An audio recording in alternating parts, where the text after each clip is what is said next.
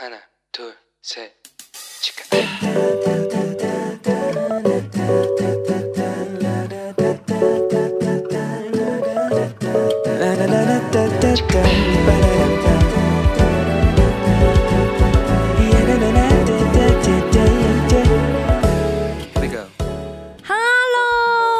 你这个星期过得好吗？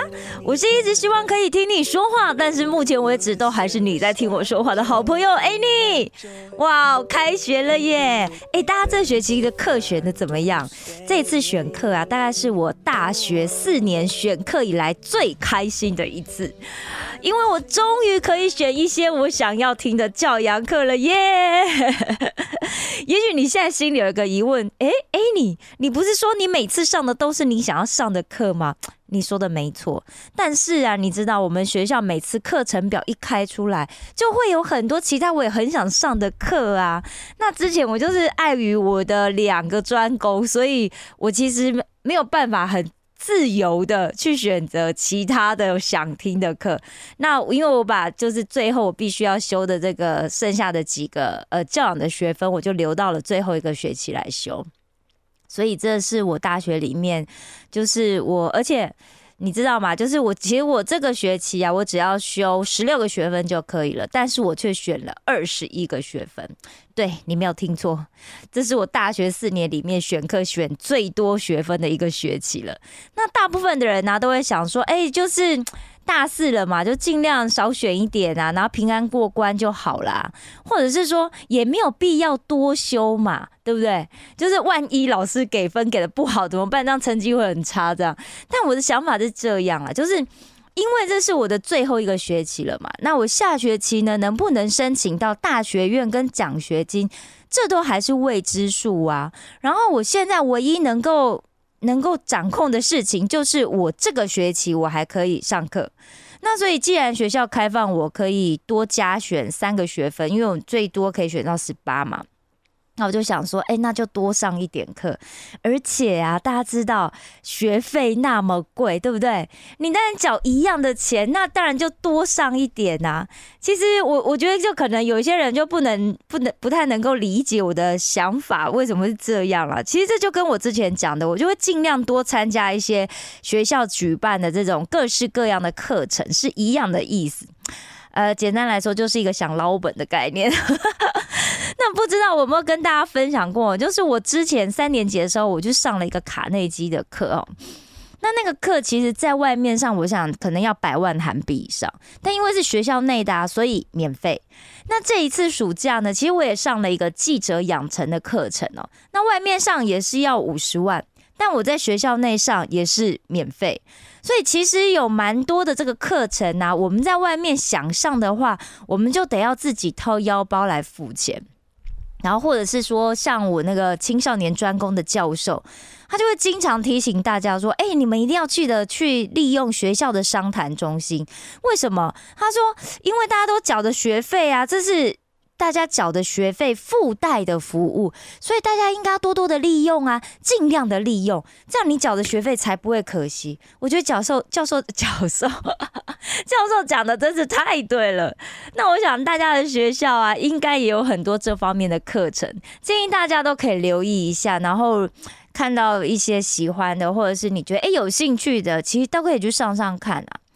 那呃，今天要聊到就是说，诶，为什么我们常常就会听到说，哎，你不可以跟那个谁谁谁做朋友？其实我也是哦，我从小学呃，就是出生到小学前都是住在我外婆家嘛。那那个时候啊，就我们家附近，呃，不算很附近，但是就是那个那个区域有两个年纪比我稍微大一点的女生。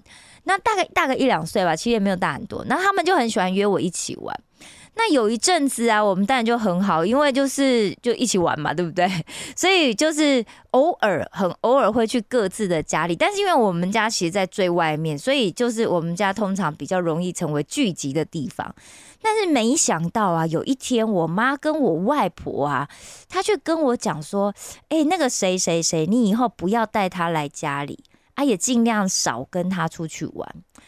但各位，我那个时候啊，才五六岁耶，五六岁我懂个什么东西嘛？好，对不对？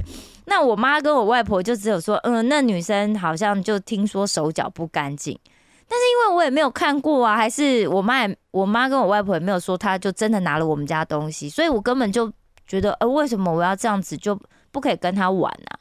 那她是我的好朋友诶，对不对？而且她还没有拿我们的东西呀。然后后来啊，因为我开始上小学嘛。那因为学区的关系啊，我爸妈就带我去外面住了。那我每个礼拜几乎都会回我外婆家，因为不回我外婆家我会很难过，我会很想外婆。所以我回我外婆家的时候，当然会去找那位朋友玩嘛。但真正开始疏远，其实是有一次过年的时候，过年小朋友不是都会领压岁钱嘛？那过年的时候，我回去我外婆家的时候，哎，我记得好像是初二还初三，就我们那时候都会，就是初二初三才会有时间一起玩。那他就跟我说，叫我借钱给他，但因为他开口的那个数目，其实对小学生来讲是一个很大数目的红包，所以后来慢慢我们就慢慢就因为也不住在那里嘛，也就慢慢越来越疏远。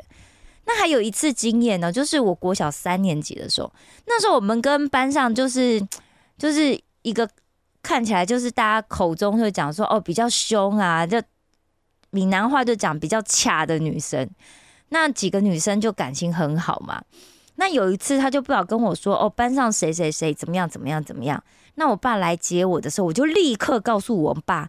但你知道吗？就是小时候，就是什么事情发生，都想赶快跟爸爸妈妈报告一下。这样，结果爸一听完之后，哎，就有点，你知道吗？我爸就有点生气。耶。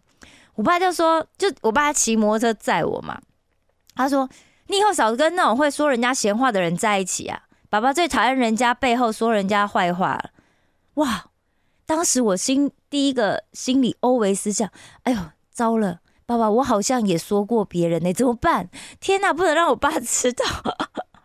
但是后来我就谨记我爸说的这件事，就是不要在背后说人闲话。其实这样的经验就是，哎，你不要跟。谁谁谁在一起？这种的经验我真的很多，因为我也会有同学跟我说：“哎，你不要跟那个谁谁谁在一起了，他怎么样怎么样怎么样。”但是呢，我就是哎，大家知道吗？就是我其实也不太听别人 怎么讲，我就是会继续跟他们做朋友啊，对不对？因为我就觉得这些人就没有你们说的这样啊，好像他们跟我就是好朋友这样子，他不是那样子的人啊，你们不懂啦。总之呢，我就是这么的反骨。那不晓得大家是不是跟我有一样的经验？那其实啊，我最近在读，就是读圣经，反正一直都在读圣经。那其实我都发现，哎，圣经里面其实上帝也有吩咐以色列人不可以去跟哪些人相处，大家知道吗？好像哎，你第一个跳出来是外邦人嘛？哎，好，其实，在外邦人，外邦人其实范围很广泛，但是大家才记得嘛，就是摩西死了之后啊，上帝就让这个约书亚带着以色列人要继续前往迦南地，对不对？但是就在约书亚死了之后呢，那以色列人他就要自己上去跟住在迦南地的这些人打仗啊。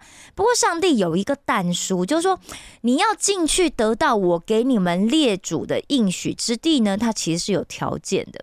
就是第一，你们不可以跟那个地方的人立约，而且要拆毁他们的祭团祭坛。那再加上呢，这个迦南地的人啊，作恶多端，极度淫乱，所以一定要彻底消灭。刚开始，当然以色列人都还照着上帝的指示，对不对？但是后来呢？后来就慢慢变形了。好，这都记录在士师记，你看第一章，你就可以看到。那首先呢，就就是这个约瑟支派，那他为了要打胜仗嘛，所以他就派了人，派了探子，好去窥探这个伯特利。那去窥探伯特利，就是诶，那首先当然就是要去打仗啊，那当然你就要先知道怎么进城的路线，对不对？那这个时候呢，探子就发现了一个从伯特利出来的这个迦南人，那他们就当然就问这个迦南人啊，那当然他们也跟这个迦南人就干嘛了，你知道吗？立约，他就说，如果你告诉我们进城的这个路路线的话，那当我们进攻伯特利的时候，我们就会放了你。哇！这迦南人一听，当然要先跟他们立约，要不然小命不保，对不对？结果后来这个约瑟支派啊，果然在消灭了这个伯特利城的人之后呢，就放走了这一个人跟他的全家。但是没想到，这个背叛整个伯特利城的这一个人呢、他竟然呢就在这个赫人的地方又另起炉灶，而且更扩大了整个迦南人的信仰。哇，你有没有觉得很可怕？好，另外哦。另外啊，我们再讲一下这个马拿西支派跟这个西布伦支派。那他们呢，不仅是没有赶走跟消灭这些迦南地的人，而且还让他们住下来。不仅住下来，他们还让他们去做奴役、做苦工，然后呢，就从中来获取这个经济的利益。哇，你会想说，哇，这样很聪明啊，对不对？就是这些迦南地的人这么坏，那我们为什么不可以让他们帮我们赚钱？这样不是很好吗？哎，大家记得吗？以色列人哦，在离开这个迦南地以前呢、啊，他们也是埃及人的奴隶耶。那后来就是因为越来越强盛，所以就更被这个埃及人欺负，对不对？那也许你就想说，哎，所以那意思是做奴隶的最后都会很强盛喽？不是那个意思哦，好吧？而且这里的重点也不是这个，大家千万不要跑啊！但我想一定有同学会这样子想。好。所以这里到底在讲什么呢？就是说，虽然以色列支派他进去了迦南地，但是呢，他却因为因为这个没有完全顺服神的指示，所以后来就为自己种下了这个反而被奴役而且被欺压的这种结果啊！所以。当然，我现在还没有讲到重点，对不对？好，但是因为今天时间的关系，我知道大家周末都很想赶快去放松休息一下，而且特别是下礼拜就真的要正式开始所有的课程了，教授就会开始不断出作业，而且有很多报告要写，所以就感觉呢，就是最后最后的一个可以稍微放松一下下的周末了。所以今天的内容呢，就要先到这里了。但愿我们智慧的上帝都赋予我们有辨别善恶与是非的能力。石头们的青春日记，我们下周见喽！